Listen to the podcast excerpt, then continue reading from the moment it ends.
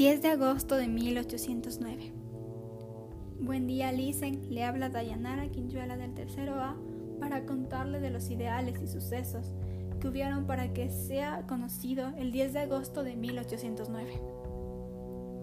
Todo empezó con los ideales de Eugenio Espejo repartidos por la ciudad de Quito, quien buscaba al pueblo para que se una con sus deseos de libertad. Pero este no accedió ya que se conocía de varias manifestaciones que habían terminado en masacres. En el siglo XVIII, España se enfrenta con la invasión de sus tierras por el gobernante de Francia, Napoleón Bonaparte. Por ello, comenzó a decaer el sistema colonialista en América. Con esto se pudo notar cómo los impuestos iban subiendo, ya que los españoles necesitaban recursos para mandar a España para la guerra.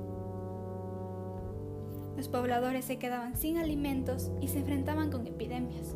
Esto solo hizo que se forme una junta de gobierno que reemplace al gobierno español.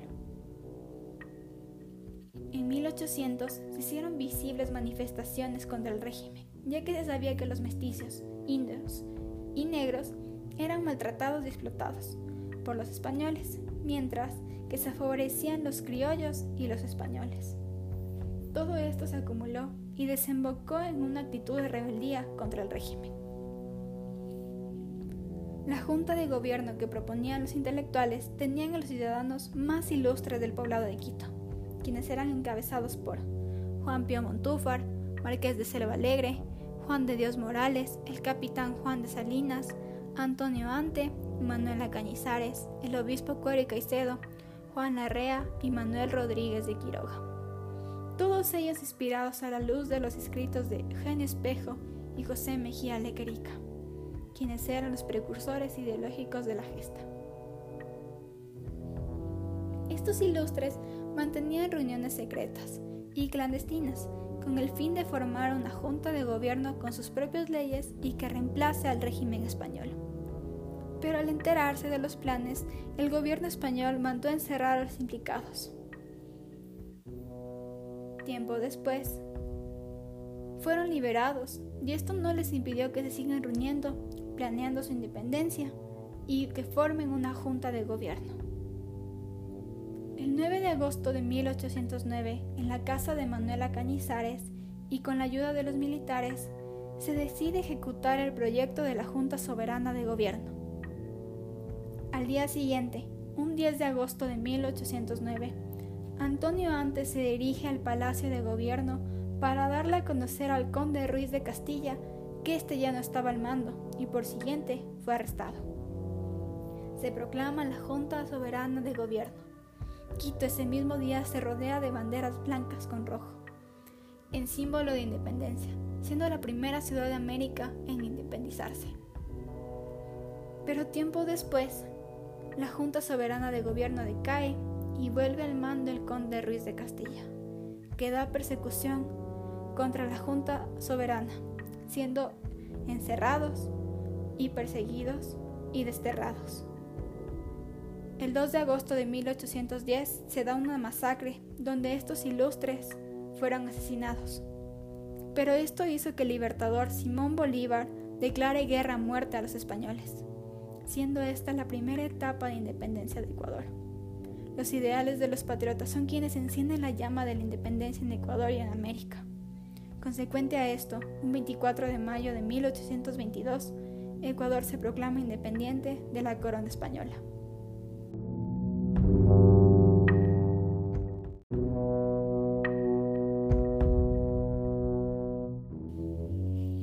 ...10 de agosto de 1809... Buen día, Lisen. Le habla Dayanara Quinchuela del tercero A para contarle de los ideales y sucesos que hubieron para que sea conocido el 10 de agosto de 1809. Todo empezó con los ideales de Eugenio Espejo repartidos por la ciudad de Quito, quien buscaba al pueblo para que se una con sus deseos de libertad. Pero este no accedió, ya que se conocía de varias manifestaciones que habían terminado en masacres. En el siglo XVIII, España se enfrenta con la invasión de sus tierras por el gobernante de Francia, Napoleón Bonaparte. Por ello, comenzó a decaer el sistema colonialista en América. Con esto se pudo notar cómo los impuestos iban subiendo, ya que los españoles necesitaban recursos para mandar a España para la guerra. Los pobladores se quedaban sin alimentos y se enfrentaban con epidemias. Esto solo hizo que se forme una junta de gobierno que reemplace al gobierno español. En 1800 se hicieron visibles manifestaciones contra el régimen, ya que se sabía que los mestizos, indios y negros eran maltratados y explotados por los españoles, mientras que se favorecían los criollos y los españoles. Todo esto se acumuló y desembocó en una actitud de rebeldía contra el régimen. La junta de gobierno que proponían los intelectuales tenían a los ciudadanos más ilustres del poblado de Quito, quienes eran encabezados por Juan Pío Montúfar, Marqués de Selva Alegre, Juan de Dios Morales, el capitán Juan de Salinas, Antonio Ante, Manuela Cañizares, el obispo Cuero Caicedo, Juan Larrea y Manuel Rodríguez de Quiroga. Todos ellos inspirados a la luz de los escritos de Eugenio Espejo y José Mejía Lequerica, quienes eran los precursores ideológicos de la gesta. Estos ilustres mantenían reuniones secretas y clandestinas con el fin de formar una junta de gobierno con sus propias leyes y que reemplace al régimen español. Pero al enterarse de los planes, el gobierno español mandó encerrar a los implicados. Tiempo después, fueron liberados y esto no les impidió que se sigan reuniendo, planeando su independencia y que formen una junta de gobierno. El 9 de agosto de 1809, en la casa de Manuela Cañizares y con la ayuda de los militares, se decide ejecutar el proyecto de la Junta Soberana de Gobierno. Al día siguiente, un 10 de agosto de 1809, Antonio Antes se dirige al Palacio de Gobierno para darle a conocer al conde Ruiz de Castilla que éste ya no estaba al mando y por siguiente fue arrestado. Se proclama la Junta Soberana de Gobierno. Quito ese mismo día se rodea de banderas blancas con rojo, en símbolo de independencia, siendo la primera ciudad de América en independizarse. Pero tiempo después, la Junta Soberana de Gobierno decae y vuelve al mando el conde Ruiz de Castilla, que da persecución contra la Junta Soberana, siendo encerrados y perseguidos y desterrados.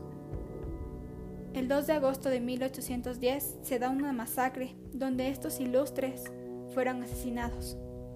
Pero esto hizo que el libertador Simón Bolívar declare guerra a muerte a los españoles, siendo esta la primera etapa de independencia de Ecuador. Los ideales de los patriotas son quienes encienden la llama de la independencia en Ecuador y en América. Consecuente a esto, un 24 de mayo de 1822, Ecuador se proclama independiente de la corona española.